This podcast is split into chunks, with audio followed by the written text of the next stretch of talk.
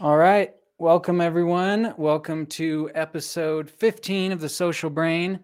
Today, we're talking about the will, the uh, self-control, and grit, and all related topics. And I'm Andrew Cooper Sansone. I host, or I run the channel Sense of Mind, and I co-host this podcast, The Social Brain, with Taylor Guthrie over here.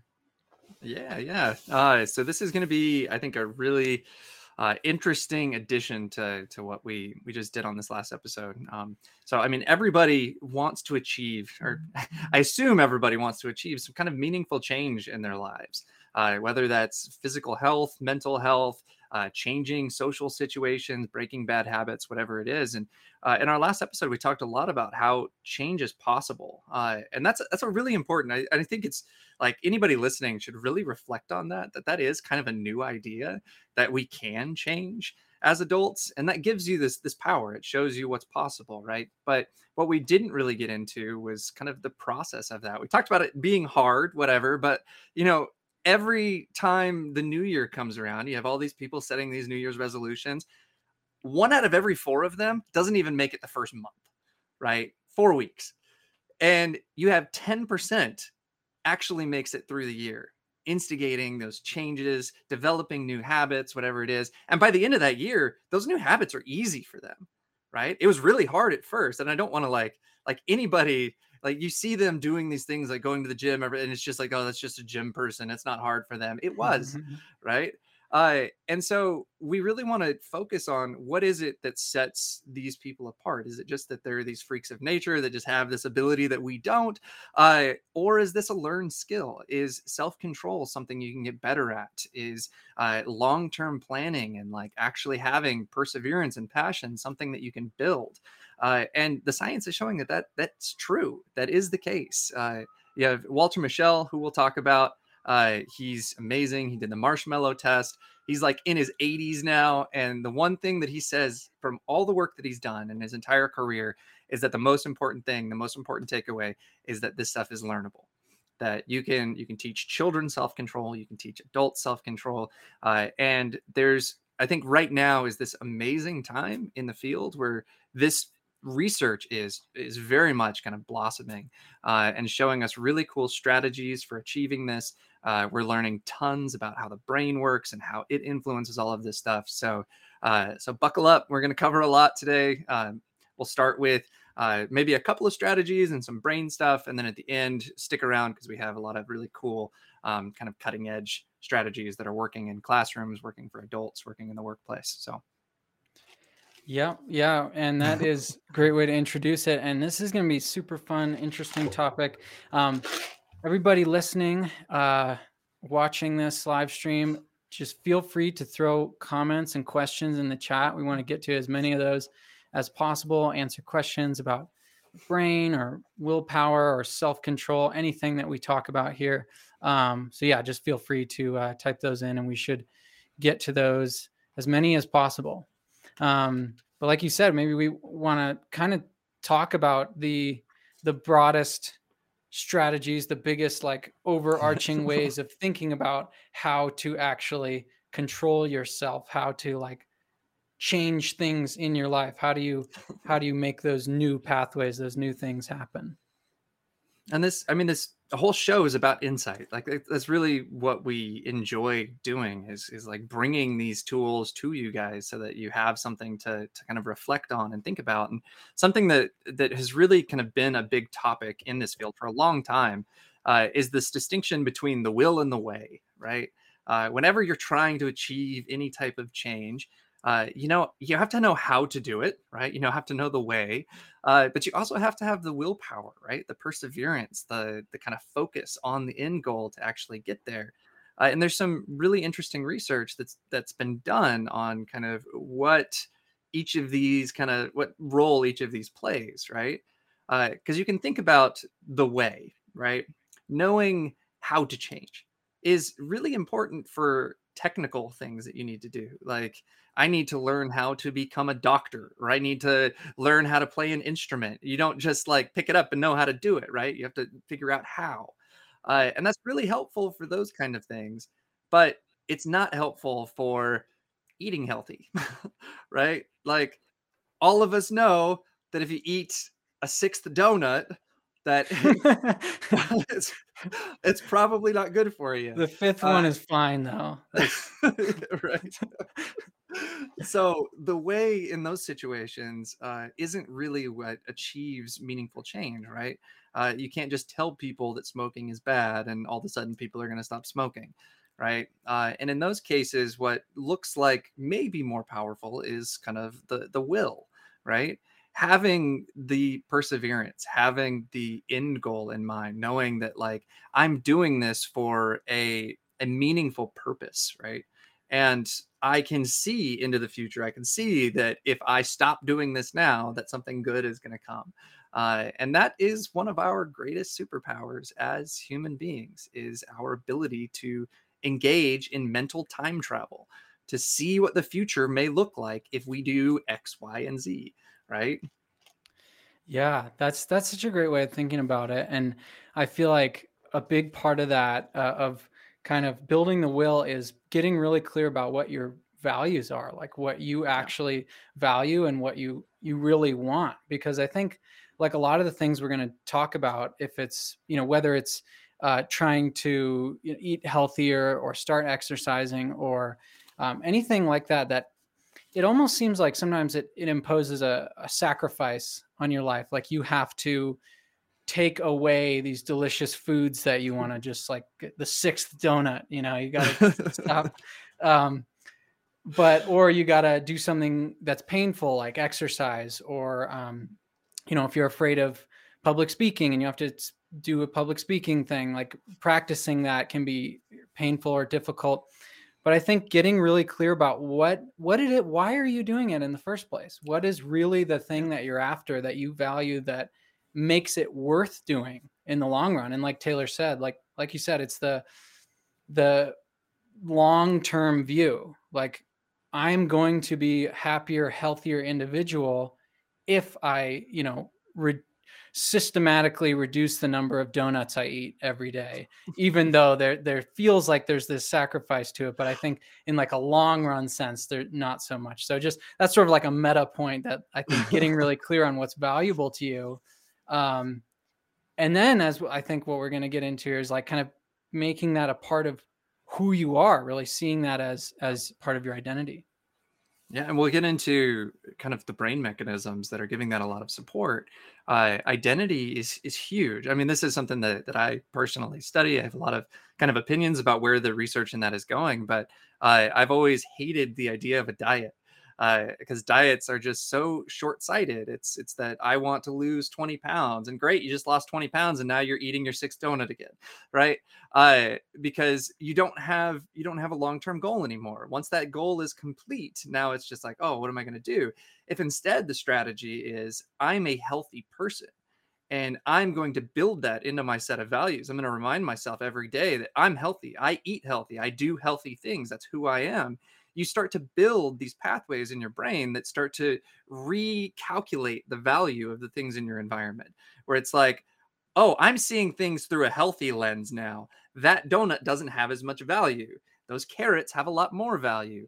Uh, and there's a lot of, I mean, that's, this is like Andrew was saying, this is kind of a broad way of talking about these things. We're going to get into some more nitty gritty uh, in the moment strategies near the end, but something that's really interesting to think about. Uh, there's work done by actually one of my advisors at the University of Oregon, uh, Elliot Berkman, uh, really, really influential in kind of change behavior research, looking at the brain, all of this kind of stuff. Uh, and he had done a ton of research into this whole, the will and the way stuff. Uh, and that's where he was trying to find like where the divide was and which one was good for what thing. And something really interesting fell out of his research that they weren't actually looking for. Uh, and it's something that they call planfulness. That it's not necessarily just knowing what to do or having some kind of long-term view of what you want in the future.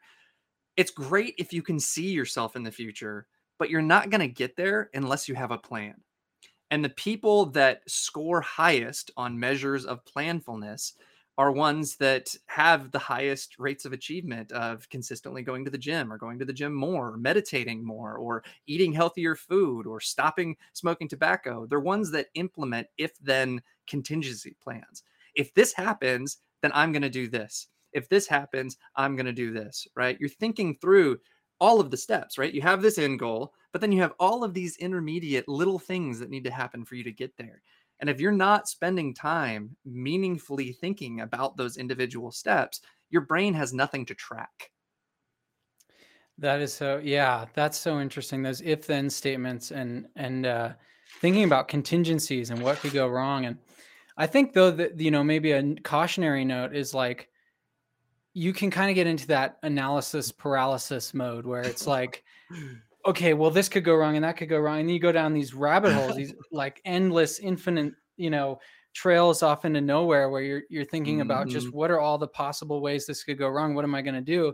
And for some people, and I know this like from my own experience, it can lead to that, like I said, analysis paralysis, this feeling of like, there's too many there's too much, so I'm just not even going to do it at all. But have, but I think you're completely right. Like that, that balance of what's the, what's the algorithm that I have to follow to make this happen, and then what are the likely, you know, possible scenarios, and then what would I do uh, if those, if the bad thing happened? Like, um, it, it's just making me think of in, in therapy for for people who uh, I'm not a therapist, but I've, I've been in therapy and, uh, for people who catastrophize um, about things like the worst thing, you know, something, if something bad happens, it's like the worst thing ever. One of the strategies you use is thinking about, okay, well, if that bad thing happened, what would actually be your plan of action? How would you actually deal with that? And a lot, a lot of the times when you actually think through what, what you're worried about, and then like what you would actually do, what are the actual likely scenarios, the, the, you know, contingencies that could happen, and then what would be your response to them? It, it makes the whole thing a lot more doable, or at least a lot clearer about, you know, it reduces the uncertainty yeah. factor. And you got to realize, so something that I mentioned, I kind of opened last episode when we talked about neuroplasticity with this metaphor about building this path through the forest, and you have these bad habits, and the more you do them, the, the kind of easier it is to walk that path. When we're talking about these contingencies and making change in your life, that's you stepping off of this really nice path that you've made, right? This thing that you do every day, sleeping in till eleven o'clock, eating six donuts, whatever it is. And when you go on that other path and you have these contingencies, if this happens, then I'm going to do this. If this happens, then I do this. A lot of those are going to be failures. A lot of them are going to be things that feel like they're setting you back. And every time that happens, that old path looks really nice. Like, oh, I'm just going to go back to sleeping in. I'm going to go back to, to not working out or not doing whatever I can. And that's really where It's it's more, it's not just having a plan. It's not just knowing what to do. It's not just having will. It's kind of this combination of all of them that really helps you become successful, because having that plan has to be combined with the will. It has to be combined with this clear purpose of like, I'm doing this because I have this end goal in mind. And if I go back to that cushy path that I used to walk, that path goes nowhere, right? It leads me to an unhealthy future. It leads me to poor choices, poor social outcomes, right? I'm doing this for a reason. I'm doing this because I want to be this kind of person.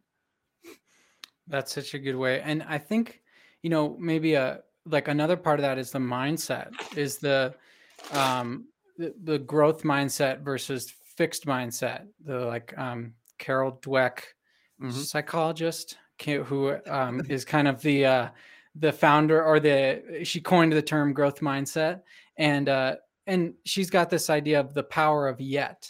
And it's like, instead of saying I failed, say I'm not there yet, that I'm learning right now. And that failure is part of the learning. And I think that can sound really simplistic to a lot of people, but I think that when you do embrace it and you, you practice this, you, you engage that neuroplasticity, that like those, those new paths, they're not going to be easy at first, but as you continue to say that to yourself, this is not really a failure in the sense that I can't ever come back from this, or I can't make any improvements from here, but this is a learning moment. This is, really is. And it's not like to shame yourself or anything like that. It's more like to learn and to, to grow from it. And so like embracing that growth mindset instead of the fixed mindset, when those, those, you know, bad outcomes do happen, when the, the uh, plan, th- plan, when things don't go according to plan, um, that's a moment for you to, okay, I'm going to get better from this. In the future, I'm going to be even better because I'm going to know, you know, what, what made that happen in the way I didn't I want think, it to happen. And I think your, your brain is trying to be as efficient as possible. It's trying to conserve resources, right? And so if there's these things that are happening and you're kind of approaching them with a like, oh, this means that I'm a failure. This means that I'm not going to get there. Your brain is going to be like, okay, then why am I going to ra- waste resources going there? Uh, I was telling Andrew a story before we started about this bike ride that I that I did. I had a uh, a friend that rode his bike to, to work all the time. One day I was like, let's go riding. And I met up with him and we started riding. I'm like, where are we going? And he's like, oh, we're going to Mount Lemmon and back. And I looked at him. I'm like, what? And ended up being sixty miles. Never done anything like that. And he's like, just keep pedaling, right?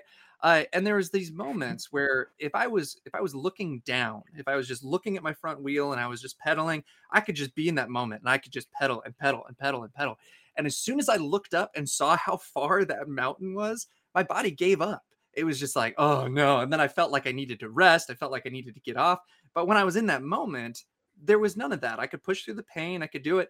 And so there's something about the brain's kind of urges to conserve energy, right? When I saw that mountain and I saw how far it was and how hard it was going to be, my brain was like, why are we wasting all of this energy? Like, no, you can't do that.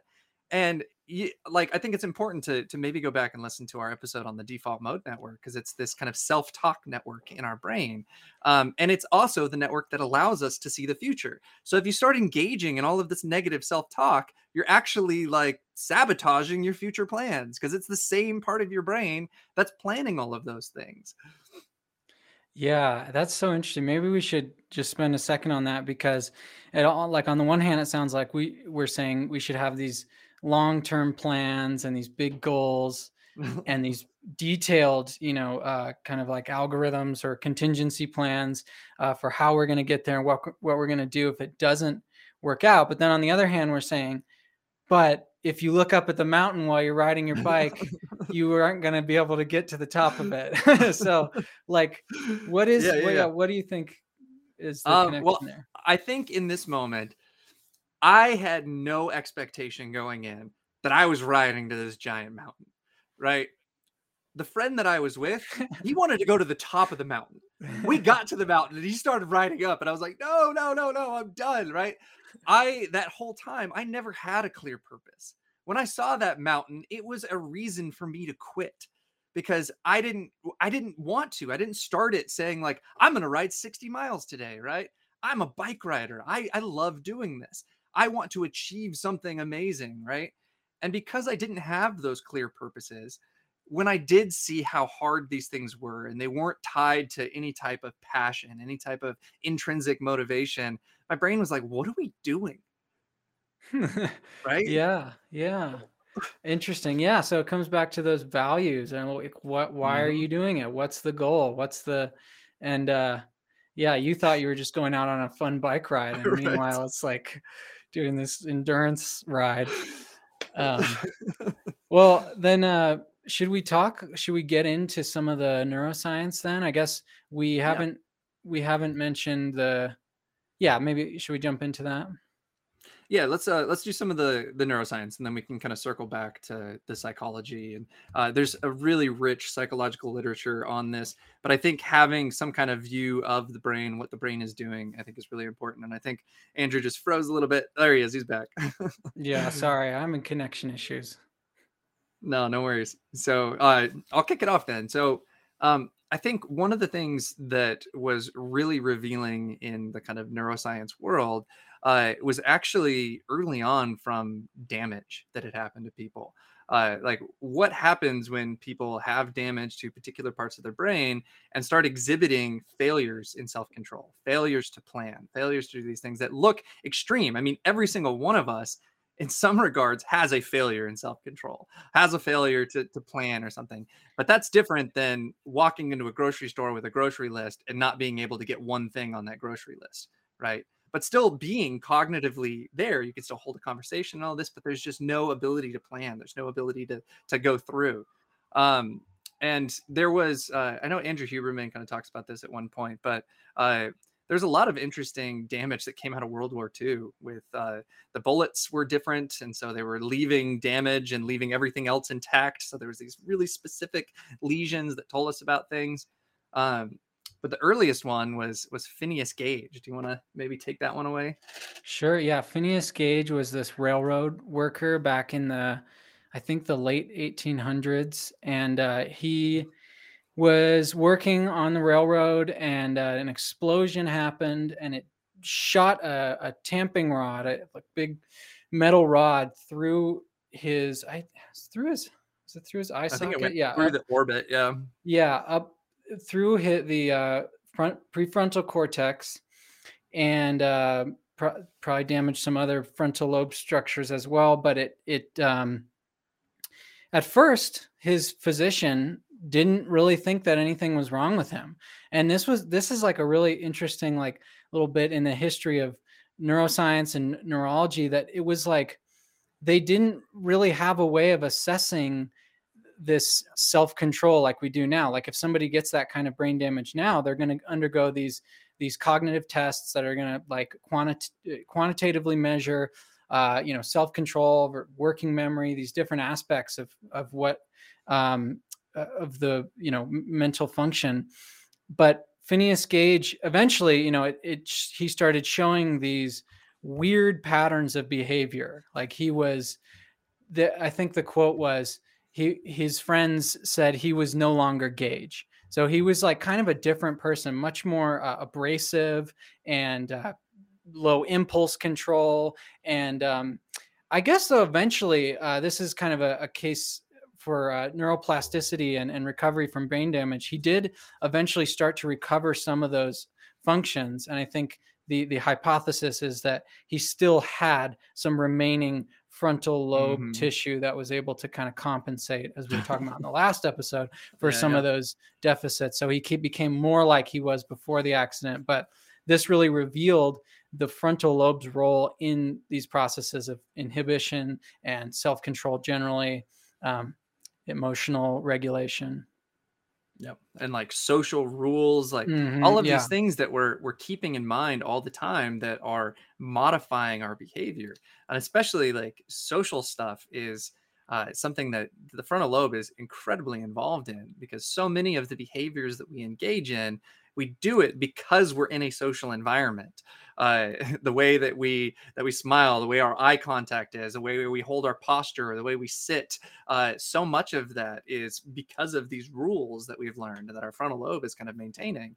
Uh, and Phineas Gage lost a lot of that. There was no more like, oh, I shouldn't be talking about this right now. I'm just going to like blurt out whatever's on my mind, uh, being very hypersexual, uh, very prone to addictive forces like gambling, drinking, and smoking.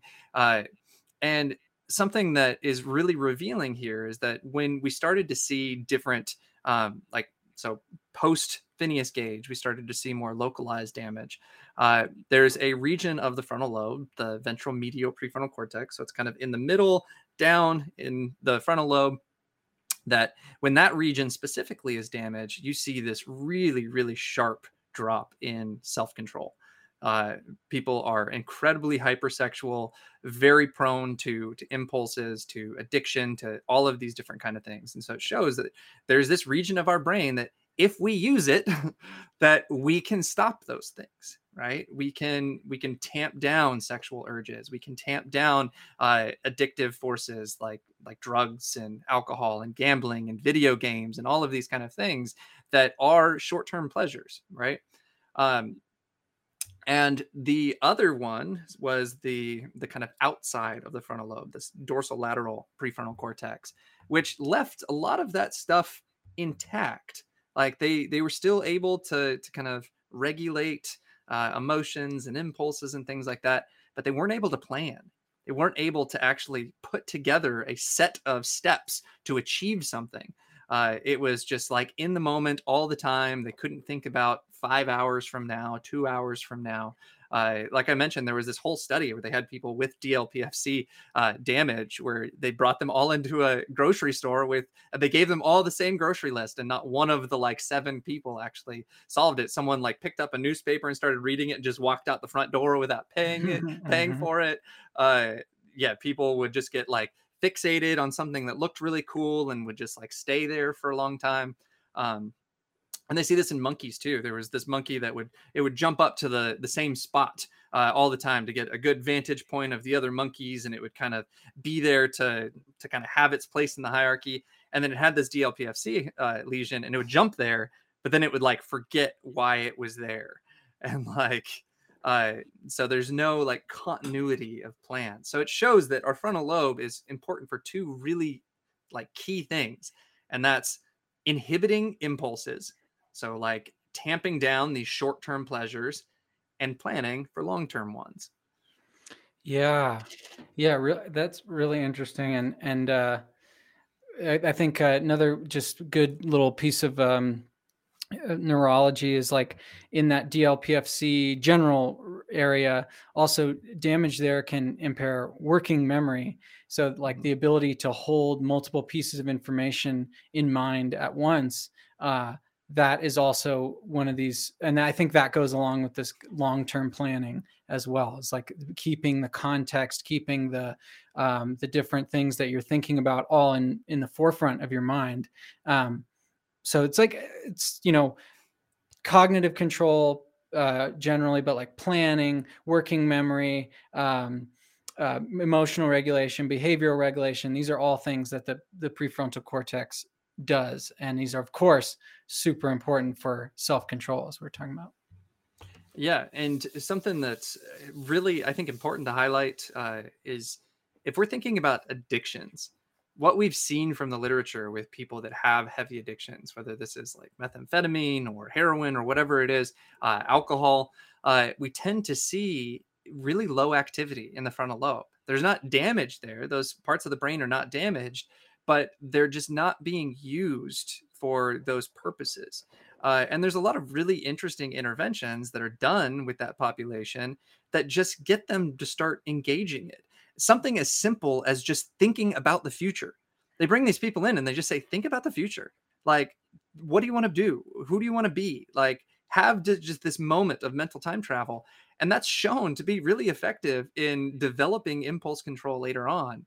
Uh, and so it's just like, it, we just need to use these parts of the brain that we actually have uh, and engage them in ways like that. So, and that's really interesting. You mentioned addiction, the like low prefrontal activity. And that's also uh, in, in a lot of depression, cases of depression, that there's this like inability of the, or uh, reduced ability of the prefrontal cortex to exert that top-down control over subcortical, you know, kind of limbic, emotionally relevant regions like the, the amygdala and the, um, the striatum. And so there's, it's a similar like breakdown of that network in depression where people are unable to like, it's like a, a stressor can kind of overwhelm the, the whole brain because the prefrontal cortex isn't able to kind of tamp down that, that emotional activity.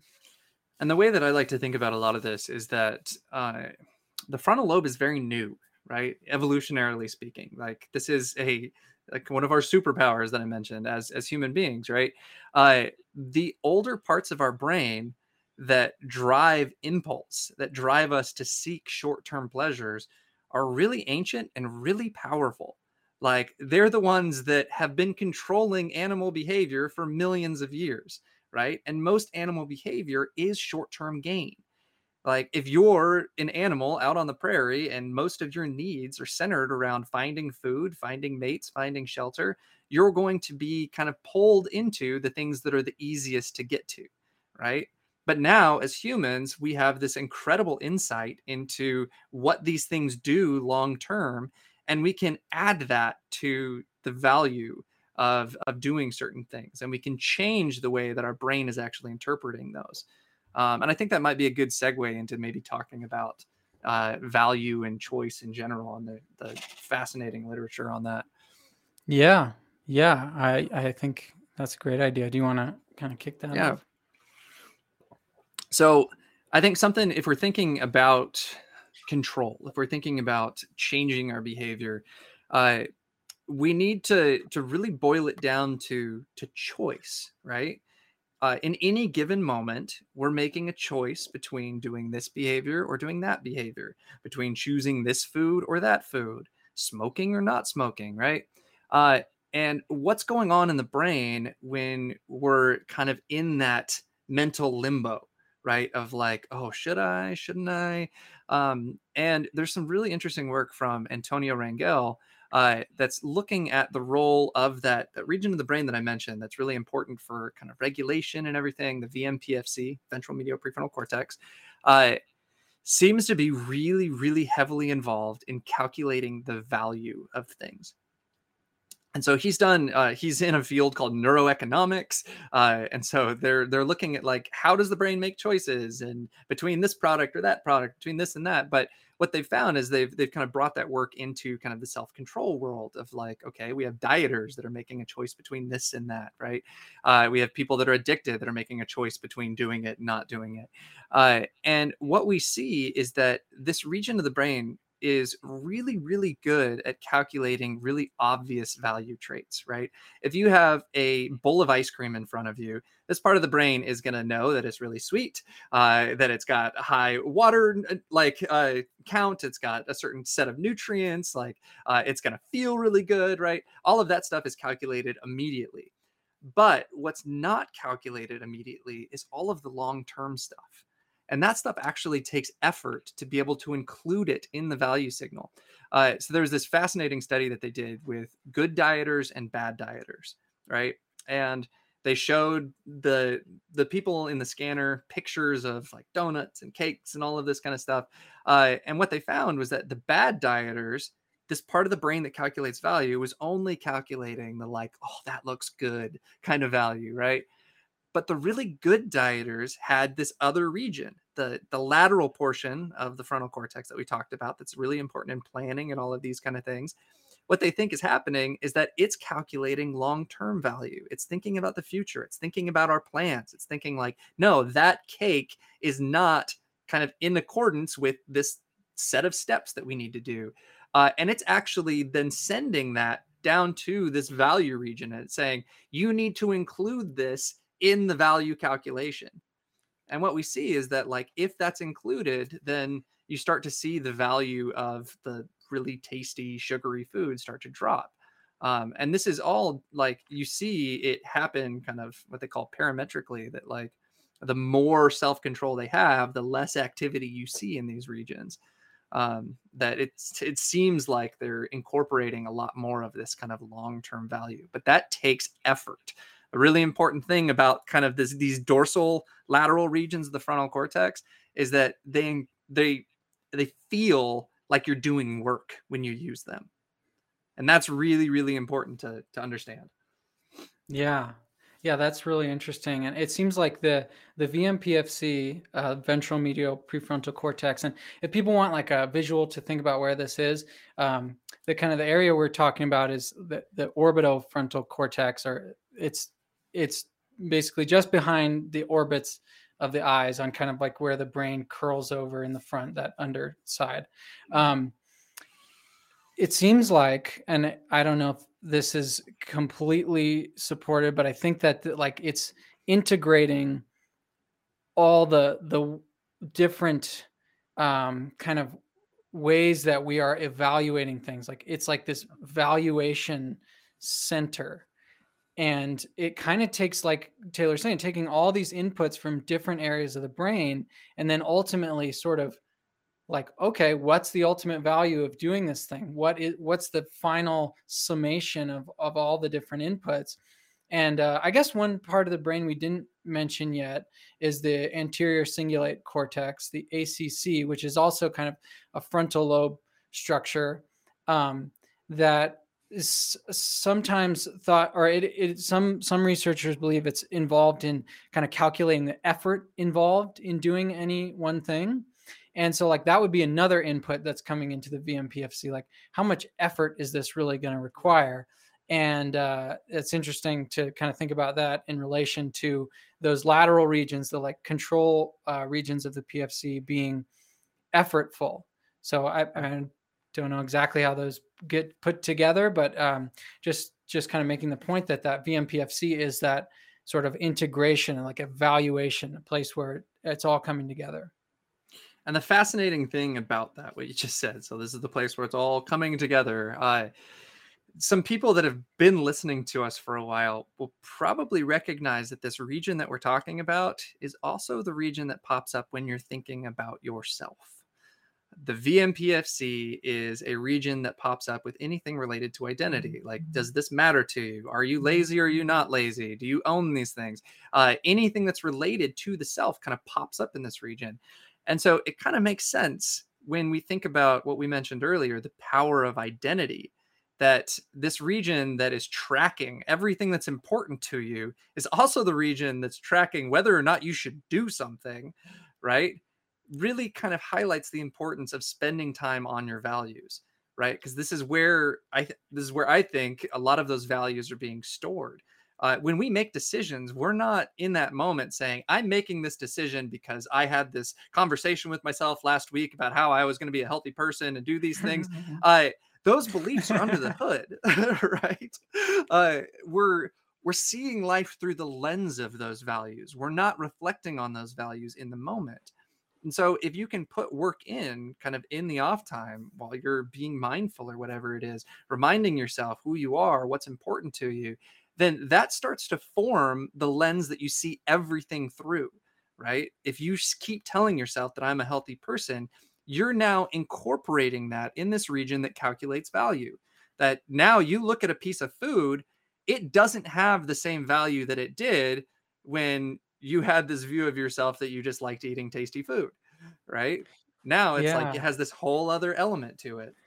That's so good. That's such a good way of saying that. And and uh, it's also good to note that the V M P F C is has connections to these, like direct connections to these some of these limbic, emotionally relevant regions. I hesitate to say emotional regions because I don't know, a little bit controversial, but uh, but the amygdala, you know, this this region that kicks off the stress response, that when we see something important, especially something negative in our environment, the amygdala activates and, and uh, activates our fight or flight response. And that's really what makes you feel uh, kind of like jacks up your heart rate and makes you more alert and aware of your environment, is that amygdala response. But the V M P F C has an ability to tamp down that amygdala response.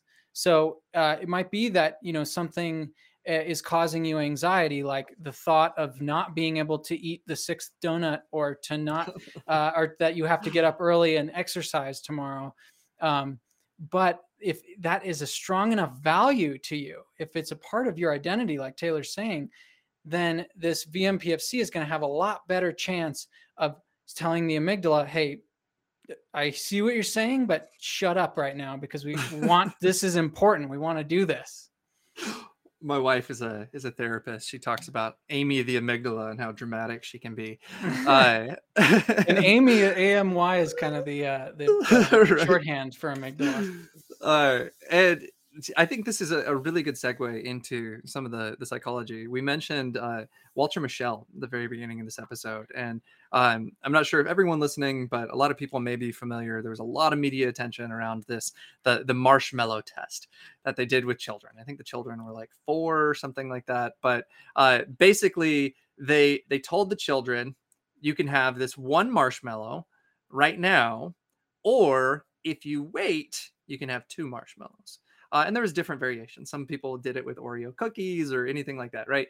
Uh, and the videos are hilarious. Like, if oh, you go back and watch these kids, like, trying to practice self-control, so many different strategies that are employed. Like, some of them will just, like, cover their eyes and then, like, start peeking at it. Uh, some of them will lick it but not eat it. Uh, and some of them will just start humming tunes to themselves or, like, telling themselves stories or whatever. Uh, and what they found was that the children that were able to delay gratification longer uh, were ones that had a lot of really positive life outcomes later on. Uh, and these aren't like super high correlations. It's not like if you can wait for a marshmallow, your life will be uh, amazing or whatever. But it does show that like They, they followed these people. I mean, Walter Michel's like eighty-six. Some of these people they followed for like forty, fifty years. and they see things like life satisfaction, uh, uh, marital status, and whether they have like good relationships, uh, how much money they have, like uh, their ability to save, their ability to, to be a good parent, like all of these, these outcomes were all like significantly higher in people that were able to practice the self-control. Uh, and it's really interesting to start thinking about the fact that this stuff can be trained, and this stuff is something that, like, if you really understand what's going on under the hood, that you're like keeping these long-term things in mind and tamping down these impulses, that that process is what you're going through. And it's, it's hard. It feels like friction. Yeah. Yeah. That's, it's, people should definitely check out that, the video of the kids doing the marshmallow test, because it's like adorable and hilarious at the same time. And I was just going to ask you, Taylor, you have a, yeah. a son around that age, and yeah. you're a social scientist. Have you have you done the marshmallow test on him? I haven't haven't done it yet. So so he's he just turned three. Uh, this will be something more around the age of five. We're working on kind of uh, emotional language right now, but uh, but it is something that uh, is really important to kind of highlight in terms of like development, right? Uh, that these regions that we're talking about in terms of self-control are ones that are getting more and more developed as we get older. They are the newest structures. Uh, and there's a, there's a phrase in biology that uh, uh, ontology follows phylogeny. And it's just this really fancy way of saying that development follows evolution. So the things that evolved last are also the things that develop last. And this is why adolescents tend to be really impulsive, is what most researchers think, is because they don't have this, like this frontal lobe completely developed yet to be able to keep these long-term plans kind of in mind. Uh, It is an experiment I will do. A randomly selected group of his right. classmates. Yeah.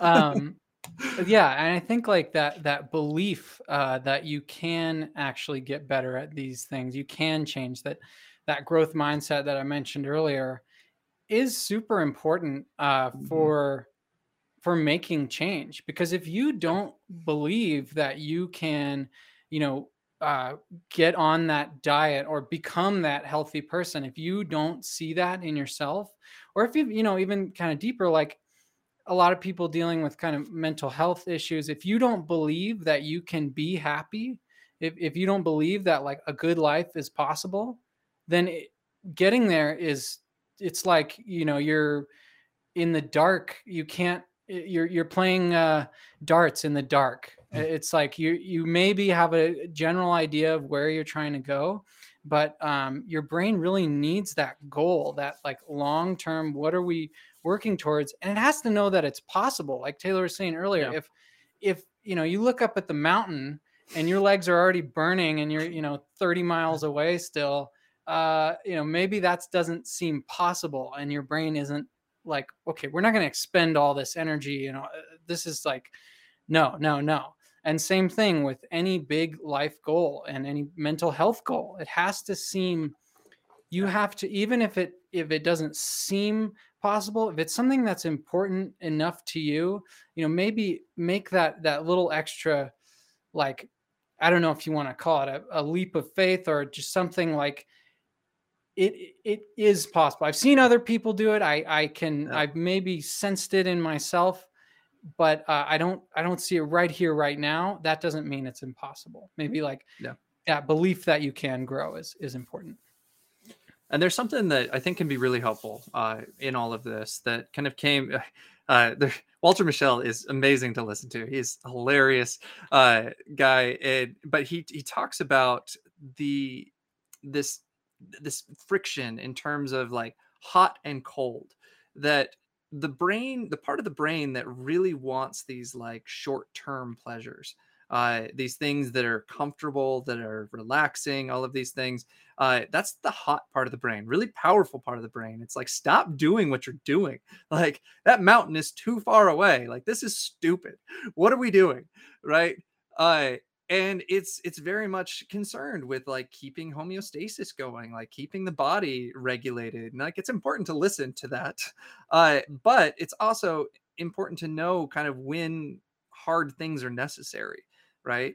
if you really want that change in your life, if you really want to to feel happier, if you want to to be healthier and all of these kind of things, then that requires some of that friction.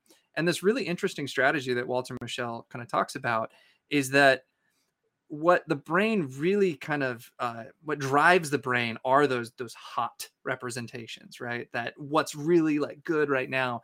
Um, but hot representations can also be avoidance type things, right? Like, uh, if, if you're in a dangerous environment, that danger is really hot right now. That's motivating your behavior. Like, you don't have long-term stuff in mind during that moment, right? You're like, you're getting away from that dangerous situation. What he talked about was the cool part of your brain is the part that can really contextualize all of this stuff, that can think into the future, make these plans or whatever, that can then kind of cool down the hot spots. But in those moments that are really hard, it's really important to make the long-term consequences hot and immediate, right? To, like, when you're thinking about the sixth donut or whatever it is, uh, to like have a picture of yourself with your your joints failing you and your your gut twice as big as it is right now, and like uh, your teeth rotting out or whatever it is, right? Create this image in your mind that's hot, that's immediate. Like, no, I don't want that. Instead of it being this abstract thing that's out in the future that's hard for your your brain to really make sense of, like, create something for your brain to have like a representation to cling on to.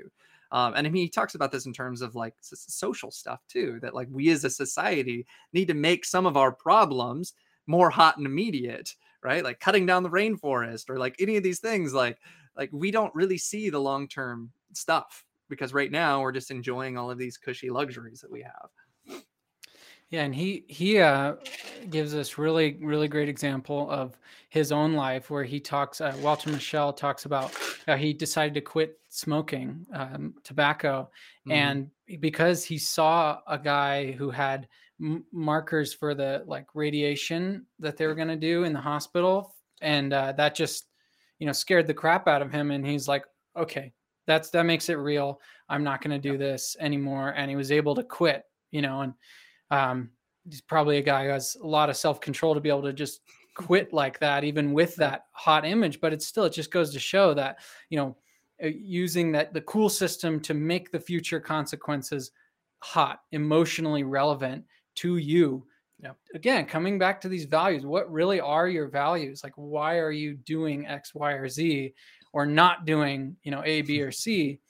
And knowing that can make that process of making those consequences hot, like much easier, can make that, that process uh, easier to do because yeah, like our brains are seem like we are driven by habits. And one, one region of the brain we haven't really talked about, or one set of regions, is the, the mesolimbic dopamine system. And we talked about this in our video on motivation because these structures that are kind of near the, the center of the brain, sort of they're really, really important for driving any kind of goal-directed behavior, but especially habits. They're, they are like these habitual brain regions. And kind of going back to, um, okay, we'll get back to the the strategies in a minute, but the the uh, P F C damage. There's these um, studies where I th- believe it was lateral regions that were damaged, but um, this guy who would he would, every time he walked into a bedroom and saw a bed, he just started undressing and getting into the bed like he was going to sleep, because that was, that context was his like trigger for that habit to, okay, time to go to bed, time to go to sleep. You know, even if he was with, you know, someone that like a business partner or something, and it was just totally inappropriate, it was because his, uh, his prefrontal cortex wasn't able to hold the, the larger social context in mind of, of what was appropriate and, and why that habit didn't need to be engaged. But it just shows how powerful these these habits can be. Yeah, and it's uh it very much highlights the the like really cool thing about being human, uh and it's something that we need to remind ourselves of consistently, that we have this ability to do this this mental time travel. And I think this is maybe a really important kind of segue into the ego depletion talk. um So there's a, a giant psychological literature on a term called ego depletion, which is this idea that your willpower can run out, right? If I do something really hard, if I'm if I'm trying to control myself in the morning, that I'm wasting or not wasting, I'm using all of my willpower resources. And that means I'm not going to be able to control myself later because I won't have any resources left. Uh, so there's a, a researcher named Roy Baumeister that published tons of kind of papers on this, it started this entire kind of field around this. Uh, and there was, I think, like six hundred studies that showed some kind of an effect like that, where if you got them to engage self-control in some way, that the next time you tried to do something, they were unable to engage as much self-control. Uh, and it ended up, it looked like it was a really powerful, like, force that, like, oh man, we need to be really careful about conserving our self-control resources and all of these kind of things. Uh, but um, I don't know how many of our listeners kind of know about the replication crisis in psychology. Uh, there have been some, some huge kind of attempts to, to replicate these studies, and they're all, most of them are failing. Um, And so it's it's really unclear. I mean, six hundred studies showed that there was some kind of an effect, but then a bunch of them showed that there wasn't. And uh, there's all of this kind of like, there's a bunch of studies that probably didn't show it, that never got published. And so uh, there's this this controversy in the air of like, is willpower something that can be depleted? And just think about that for a second. Yeah. Yeah. And like this uh, replication crisis, um, if anybody wants to kind of get, get a little deeper into that, maybe we'll we'll put some resources in the description. Yeah. But I mean, there was this uh, one uh, researcher, uh, Michael In Inzlicht, Inzlicht, Inzlicht, yep. uh, who yep. said basically his his conclusion on on this was uh, we don't know whether it's real or not, but I don't think it's real. Um, yeah. So, and he was somebody who did some work on ego depletion, mm-hmm. and you know, I'm, I'm definitely not an expert on this. I think Taylor probably more so than I, but, uh, it does, you know, it's one of these things where what are, we were kind of talking before we got on here. What, what are we really talking about when we're talking about ego and will and self-control, you know, cause I was saying maybe there's this, this strong motivational component to it, that, that if you don't have the motivation to do something, which is kind of what we've been talking about a lot here, if you don't have those values in place, or you don't see the value of doing something after a certain point, you know, your brain is going to kind of go into that shutdown. I'm not going to do this well. I'm not going to, you know, cycle up the rest of the mountain um, because there's no point to it, or it's just too hard. Or I mean, so maybe we should get a little into that, or or yeah, your yeah, yeah. your perspective on that, Taylor. So, uh, so there's a couple interesting perspectives here. So one of them, uh, Andrew's mentioned Carolyn Dweck a lot of the t- uh, through a lot of times throughout the episode, uh, and this idea of having a growth mindset. And some of the early studies that she did with kind of ego depletion, this idea that willpower could be drained, she actually found that our beliefs about whether that was real influenced whether or not we actually exhibited mm-hmm. those traits, right? And so if we're the kind of people that believe that if I do hard things right now, I'm not going to be able to do hard things later, that that's exactly how I act. But if I'm the kind of person that just like, just believes that like, I, I can muster up the will whenever I want. Like if, if I have a strong, like Andrew said, a strong motivational component, I can bring that to bear, right? Uh, you have these these people that have done these amazing like physical feats. Like uh, Andrew and I were talking before the episode about these these kind of long distance marathon runners, and uh, like uh, David Goggins kind of comes to mind, where he's just like he can just do something, just stay in the moment, just keep pushing through the pain and doing all of these things. What what I think may be going on is that it is kind of this push and pull that we've been talking about between these hot and cold systems, in that when you start getting tired, when you start getting hungry and all of these things, these parts of your brain that calculate like, I need nutrients, I need sleep, are going to start to get louder and louder, right? It's like, it's like, dude, what are you doing? Why are we chasing this long-term thing when I need sleep right now? I'm hangry, right? Like, like stop. Uh, the friction gets, gets higher and higher, but I don't think that willpower can actually be depleted. I think that if you have a strong enough kind of end goal, strong enough motivator that's saying like, I'm doing this because I'm doing it because this is who I am, that that's really what kind of fuels your will. That's what allows you to keep these long-term things in mind and to really kind of say, like, look, body, I hear you. Like, you're tired, you're hungry, all of this stuff. But like, we have to achieve this. We have to do this right now. Yeah. Sorry, I was just looking at a question we yeah. got in the chat, but yeah, that's, no, that's, I think the, that's kind of, that's where I land on this. And um, it just reminded me of this story from uh, William James, the kind of father of like uh, American experimental psychology. He, he had this story where he was thinking about the existence or non-existence of free will. And uh, he was like, okay, well, I'm just going to do exactly what, what this researcher that um, Taylor was mentioning suggested, just pretend, believe that I do have free will. And he said that it was one of the most transformative decisions of his life, because it just, it opened up all these possibilities. And I'll actually say, I, I used to be a lot more certain or uh, like definitively against the idea of free will. I used to think that, and I, I still kind of struggle with this idea, um, whether it's, it's real or not, but I think that ultimately we do have to make decisions. We have, there's just comes a point where that occurs. And I do think one of those decisions is deciding whether we're going to act as if we have the choice or not.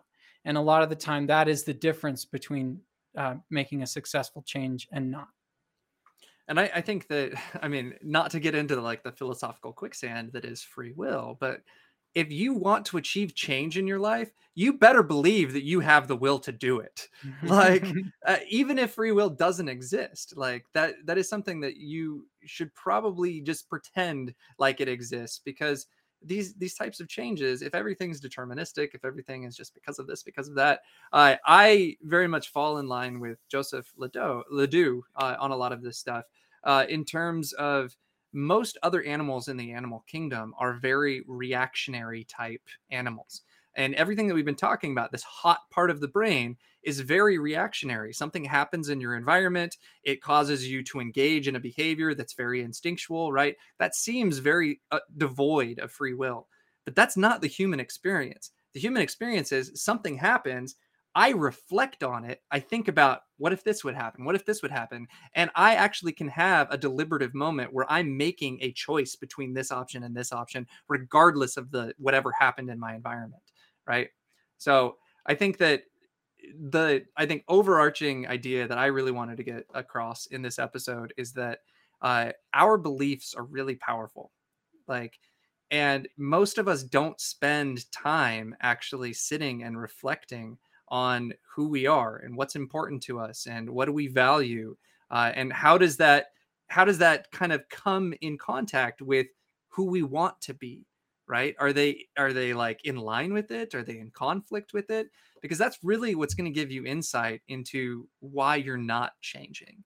And it's going to give you the passion and the perseverance, the grit to actually go forth and do these things that you want to do.